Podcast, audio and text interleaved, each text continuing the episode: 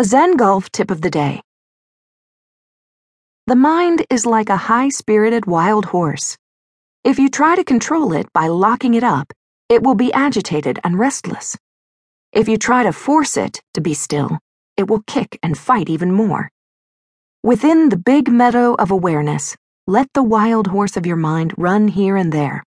With nothing to struggle against it, it will eventually settle down on its own. When it has settled, you can tame it. When it is tame, you can train it. Then you can ride the horse of your mind, and it will swiftly take you wherever you want to go.